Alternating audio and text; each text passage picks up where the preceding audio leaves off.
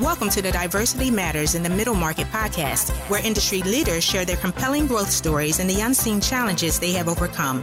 Our goal is to inform and inspire our listeners to take action and make diversity, equality, and inclusion a pillar of your organization. This is a production of the Association for Corporate Growth, ACG, and Connection Builders. Hi, everyone. Welcome to an episode of the Diversity Matters in the Middle Market podcast. I'm your host, Alex Drost. Today, we are joined by Marcia Nelson, co founder of Triple C Advisory, a business lifecycle advisory firm focused on middle market companies. Marcia shares her thoughts on why leaders today have the responsibility to be proactive and to look for the next generation. All right, let's jump in. Marcia, welcome to the Diversity Matters in the Middle Market podcast. Excited to have you here today. Oh, Alex, I couldn't be more thrilled to be here today. Thanks so much for including me. And I'm looking forward to our conversation today. Oh, me as well. So, why don't we start with just a little bit of background? Just share for our listeners who you are, what you do, and how we kind of got to this conversation today.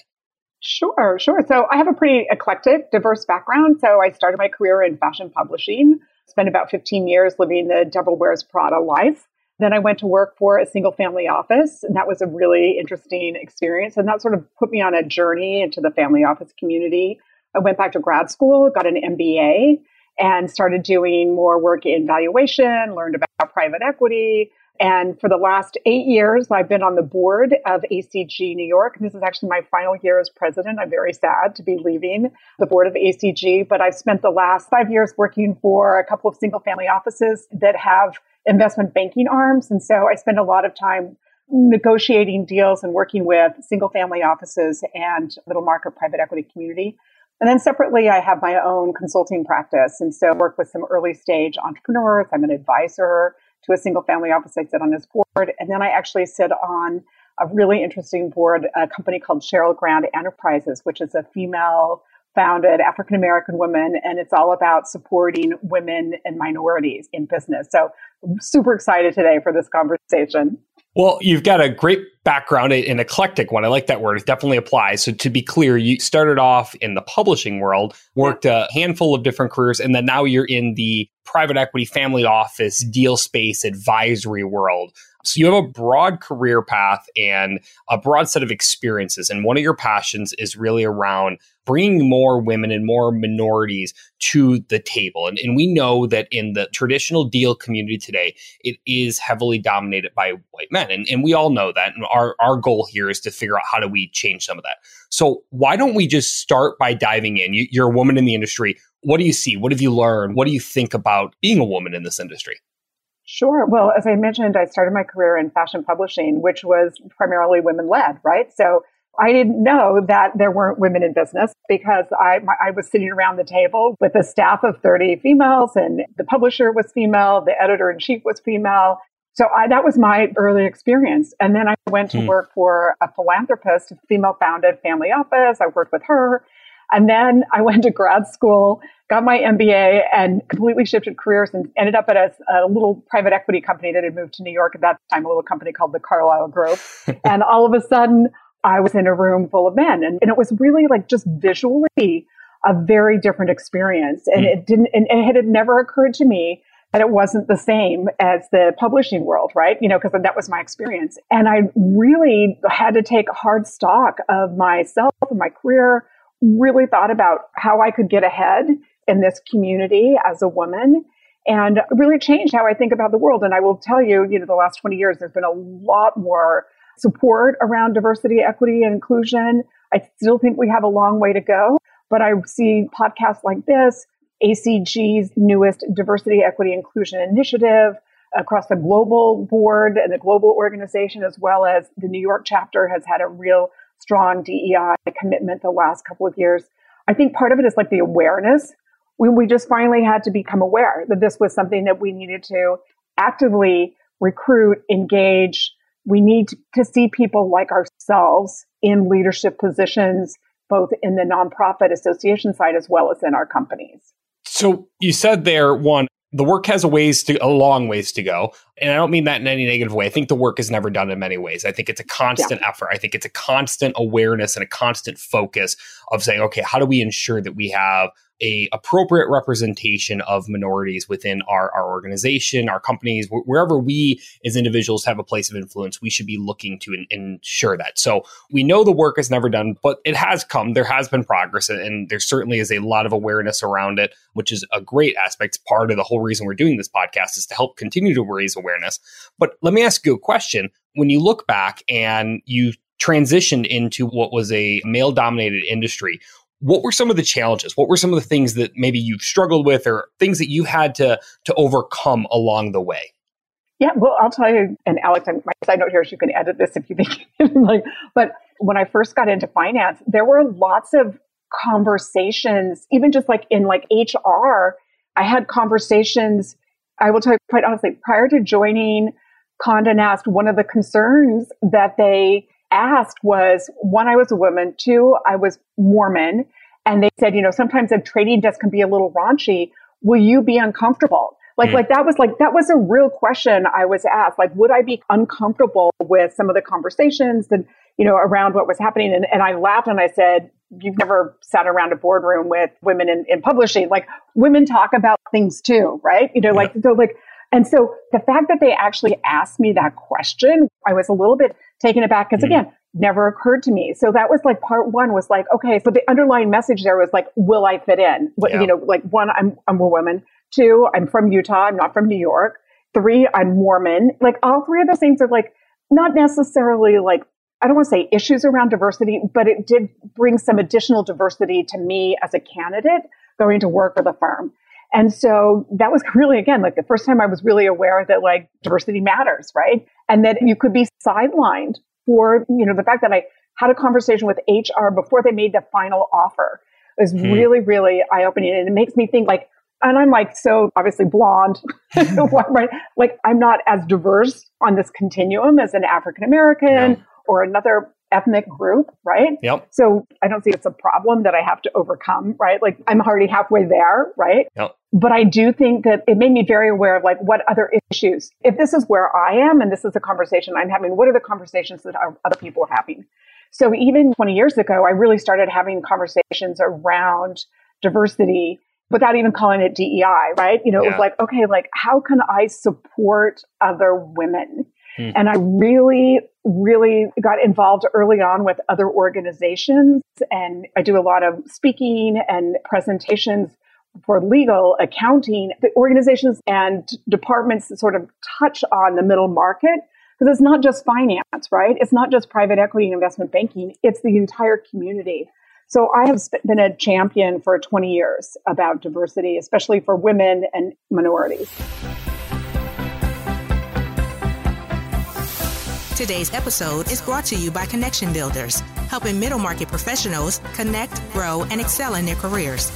Well, in what I hear you saying that I think is really important is one, you acknowledge that the challenge was really you fitting in, right? That was kind of the question that HR had posed to you in that that situation. Yeah. But just understanding that ultimately a lot of our success, any one of us as individuals, comes down to our confidence. And our confidence largely depends on how comfortable we feel in situations and how well we fit into environments. And understanding that environments are especially if, if it's a culture of people that are very different, it can create situations where maybe you aren't as comfortable or as confident and it creates a challenge. And now you've obviously overcome that, but what you're highlighting is just imagine that exists out there, right? We're not all the same. We all have, and that, that's exactly where the value of diversity comes from is getting people who have different perspectives and different backgrounds and, and different histories in, in their life. But it does create challenges for individuals that they have to be able to feel confident. Now, you did a great job of overcoming that. And one of the things I, I heard you say was you prior to moving into your career in financial services, you worked in industries that were predominantly female led. So to you, you in many ways kind of had this preconceived idea that of, of, course women are leaders. Of course women are part of this. Of course that's how it is, which isn't necessarily always the case for women. Especially earlier in their career, right? They maybe don't always see that and have that same belief, but that seems to have helped you a lot. Is that fair? Oh, absolutely. And I will add in there, like, of course, women are billionaires, right? You know, I mean, like, because that's been a real conversation over the last few years about wealth transfer and that more and more women are going to inherit, which is almost a little patriarchal because more yeah. and more women are actually creating wealth, not just inheriting wealth. So I think that's another part of the conversation that we have these assumptions that men make the money, they control the money, and women are going to passively sit back and wait for the men to pass on their money so that they can do something with it, right? And that informs a lot of our conversations around this and whether or not women are able to handle money, right? You know, that's like, I mean, it's just so old school thinking, it is. right? You know? It's a patriarchy. And I'm not saying that in a bad way. yeah. It's just like, I mean, this is what we're trying to overcome. We're really trying to overcome that we are smart. We go to business school. We start companies. We sell companies, become billionaires companies. I mean, think about Spanx as a yeah. great story because we're solving an issue that supports women, right? We're solving yep. our own issues. And so then we also have like, okay, so if you're a minority and you see a problem or you need a consumer product and you can't find it somewhere, so you create it yourself. So I think there's this shift, not just like working in the service industry, working in banking and finance, but also creating opportunities for ourselves. And I think that's a big part of this conversation and where I think the value is coming in the diversity, equity, inclusion is not just working in the industry, it's creating value for ourselves. So one important point that I have I've talked to other guests on, but I, I've also thought on a lot is we look at the changing demographics of our country and just speaking specifically to the US right now. I don't know the exact data out there, but there's certainly data that, that points to in the relative near future, we are going to have a country where white men are no longer the dominant force, the largest chunk of the population, right? And what that means is that there is going to be 50 plus percent of our market that is represented by minorities, that what today we typically refer to as minorities, women, people of different ethnicities, right? And what that really means is that if we want to create value, solve problems in service, that section of the market, we need individuals that understand it that truly understand it. So yep. if I'm in an investment role right now, speaking specifically to many of our ACG members that are in a private equity or an investment like decision, a financial sponsor position, when you're looking to drive value, you really want to find people that come from a, a minority group because they are going to see opportunities out there that otherwise just won't be seen, right? Yeah, absolutely.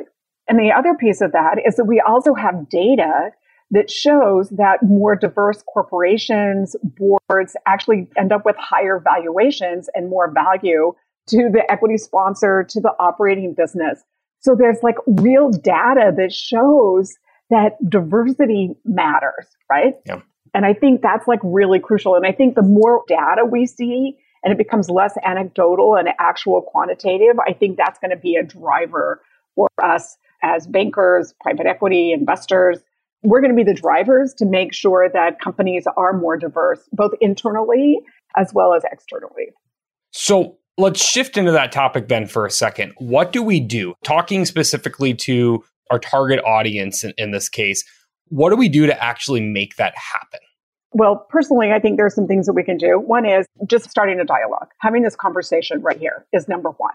I also think that we, as more senior professionals, have to take responsibility for educating the next generation.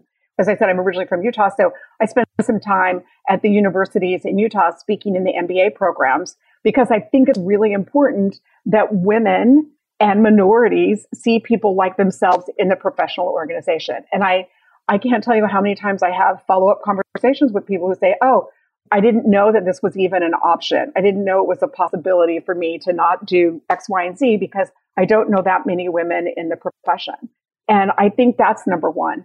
Number two, I think there's real opportunities for skills and learning. I personally hired a business coach when I shifted from working in publishing to working in, in finance. I felt like I needed to know some language. So I hired a business coach. I hired a presentation coach when I started going out and giving speeches. I listen to podcasts, I read books, but I think it's not enough for me to take that into myself. It's important that I share those resources and that knowledge and those opportunities with other people. And so I think we as investment professionals really need to be proactive and put ourselves out there and look for the next generation because it starts much earlier than waiting till somebody sends a resume into a business. We have to drill down a lot further and a lot earlier in people's careers and let them know and let them see that there's opportunities for them in for future growth in this industry. Have a responsibility and be proactive. There were two key things that I, I think you said there what my takeaway, and I, I, think it really does, if I'm someone in the industry that is, again, if I'm in a position of influence and I can create opportunities for minorities, and I'm speaking from the white male perspective in this case, where my job is to find opportunities to use the influence that I have, and I have a responsibility to do so to highlight and give opportunities for minorities to share their knowledge with others and really understanding that what the idea of that is by putting someone else, giving someone else that platform and that opportunity, I am creating an opportunity to be able to highlight and bring forward the value that other people might bring and show people that are a minority that like look this is possible. This is something you can do. So Marcia, you said something really important there. You said that we have to look for the next generation. Can you elaborate on that a little bit? Sure. I think that it starts early. It starts in elementary schools, middle schools, high schools, college. I can only share my personal experience. So I went to a small college in southern Utah. I was an English major. I actually met my husband there. He was also an English major. But in my college, the English majors were on two tracks. The men were steered to law school and the women were steered to education. There was never a conversation mm. about using English as a pathway to a business opportunity or working in business. It just didn't exist, right? There was no opportunity there for me. In fact, the first time I saw an office was when I went to an interview working for the fashion publishing job that I had. Like I had never been, wow. I didn't know anybody who had been in an office. You know, I grew up in a blue collar neighborhood. I knew people who were plumbers and electricians, and my dad was a contractor, and those were people I know. I didn't know people in business.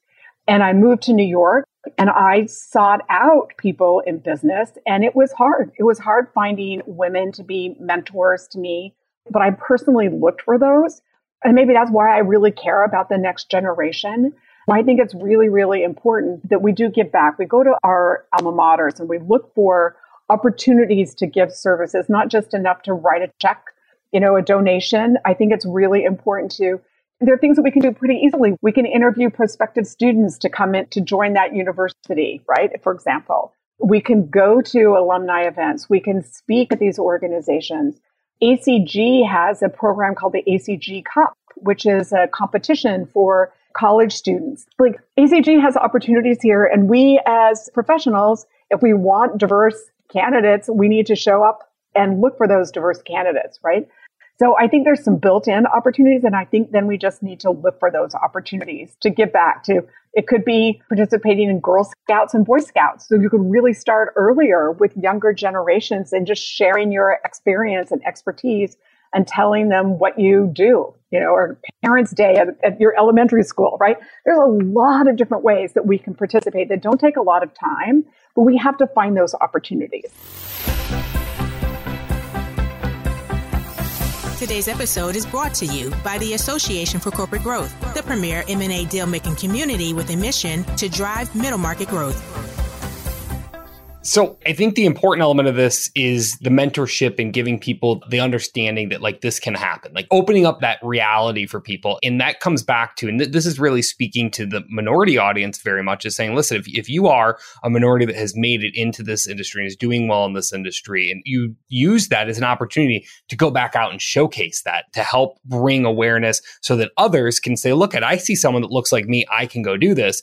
And if you aren't the minority in the industry, look for opportunities to give those people that are minorities an opportunity to showcase that, to do that. And in your point of starting younger and recognizing that this comes back to, and let's, let's just talk investment banking, private equity for a second. You mentioned ACG Cup, and this, I can share my own story around this. I participated in ACG Cup at the time. I had no clue what investment banking or private equity was. And because of that, got a job into investment banking, and it wildly changed the trajectory of my life and my career because of it. I had no clue it existed out there. And that drives to the point you're saying that if I grew up not knowing, I had no one around me that showed me or told me anything around that. I never would have thought about the traditional career path or the traditional go to a big school, a, a top name school, a target recruiting school, get a couple years into investment banking, go back for a B school, go into private equity, right? You know, the traditional career path.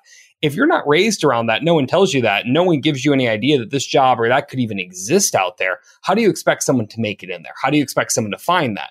And the point you're making is if we go out and showcase this more and help people see it more, help open more doors, more opportunities, it gets young people to think about that and maybe chase down and try to pursue that some, right?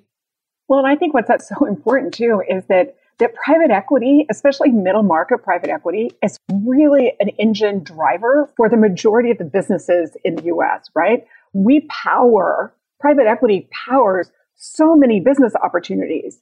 So why aren't we in the communities tooting our own horn about how great we are and how important we are to the community? So I think we need to start with that. Like we're awesome, right? So we're awesome and we're driving, we're financial drivers, financial engines for businesses here in the US primarily. I, yep. I can't speak about internationally, but certainly in the US. So let's build from that and why don't more people know about private equity? Or if they do know about it, it's because it's used as a political battering ram. So we're doing ourselves a disservice yeah. as a community by not sharing how awesome we are, what we do, what we provide to the community, right? So I think there's a there's a twofold. You know, there's like let's get back to the community, but at the same time, that helps us as a community too it helps increase the positive perception around the industry as a whole, which has its own series of benefits. But getting out in the community, doing the right thing, and sharing what those career paths might look like, what those opportunities are, and how, in the specific example here, private equity affects the economy in the world as a whole. Again, it demonstrates new opportunities to bring people into career paths that they maybe didn't have a clue existed before. So, let's shift gears a little bit. Let me ask you a question. You look back at yourself in going through your career journey around this. What would you say to someone, to a young person who's starting their career and saying, okay, I might be a minority within this industry, but I want to build a strong career here. What do I do to succeed? How do I make it happen? Yeah, I think there's a couple of things. And full disclosure, I have a son who's in college and I've been uh, talking to him about what kind of opportunities there are. I think the important thing to know is like there's not one right answer. So, Marcia, if you sit and, and, think about someone who's younger in their career who is trying to build a career across this industry, what would you say to them? What, what's the way that they can really build their career and, and make their way through? Well, I think the basic thing is just get smarter, right? Like get smarter about whatever you're interested in. So I think that many times people in the community come out of a specific industry so maybe working for a company you're interested in gaming or consumer products, you can work for a company, a consumer products company, gain some information and knowledge there, and then transition into the private equity banking side. You're going to bring that knowledge and research and background to the financial side of the business or the financial services. So if we get someone that starts like that, they go out, you're saying go out and find new opportunities, find ways to leverage your way in and to build the relationships or to get experience. But then how do they get their foot in the door? Yeah, there's lots of ways to get your foot in the door. And some of it is coming from individual experience and background. I know several people who work for private equity firms now who had a career as a corporate executive I know people who work in investment banking and private equity who started their careers in accounting, right? I know people who started their careers in pharmaceutical sales and went on to do investment banking for medical devices and medical products. And, you know, so I think in this day and age, I don't know very many people who have a very strong trajectory of like they got out of high school, went to college, they knew exactly what they were going to do, went to business school, and they had this career ladder that went like this, that went sort of like straight up, right? At a 45 degree angle. Most of us had different things. We tried something. Maybe we went to law school and decided that we didn't really, you know, maybe we liked the law school, we liked the research and the education side of it, but our skill set was more business focused. So I think the message I want to give here is take advantage of wherever you hmm. are, hmm. learn as much as you can, make connections, meet people, And then like start asking questions.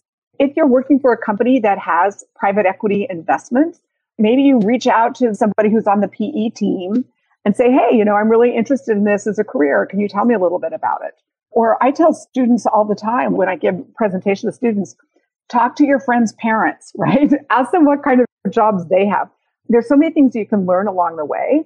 And every time you learn, you're creating like, like building blocks for yourself for future opportunities. I think that's so well said. And this kind of goes all the way back to the beginning where we, we said that this is about creating opportunities and about having more of a conversation with the next generation, helping the next generation see and understand the opportunities that exist out there. And in particular, recognizing that if we want to increase diversity across our organizations and within our, our own companies or firms, we need to be finding ways to give back to the community, to educate others, and to help people see some of the career paths that exist out there. Because long term, that's really how we're going to build that increased diversity and, and really again looking for that next generation. And part of that is we have to recognize that we have the responsibility and we need to be proactive to go out there and look to make that impact. And that that's talking specifically to those of us that are in the financial services investment banking private equity accounting legal wherever you might be across the ecosystem but recognizing that if you go out and use your position use the, the responsibility you have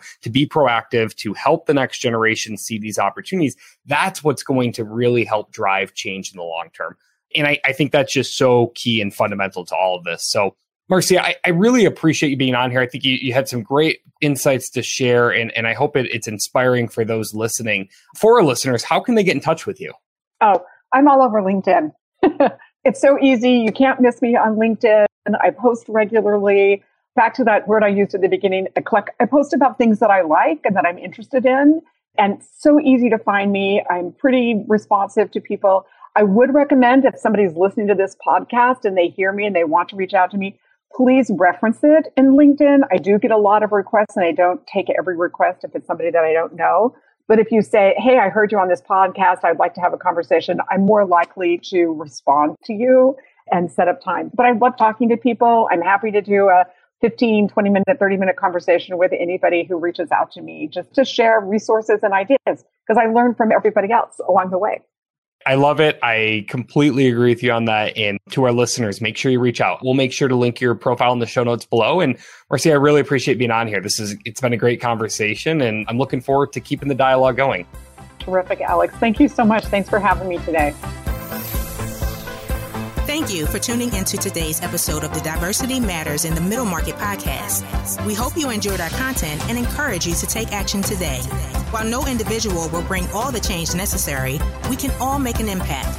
If you enjoyed our content, please share with your network. This is a production of the Association for Corporate Growth, ACG, and Connection Builders.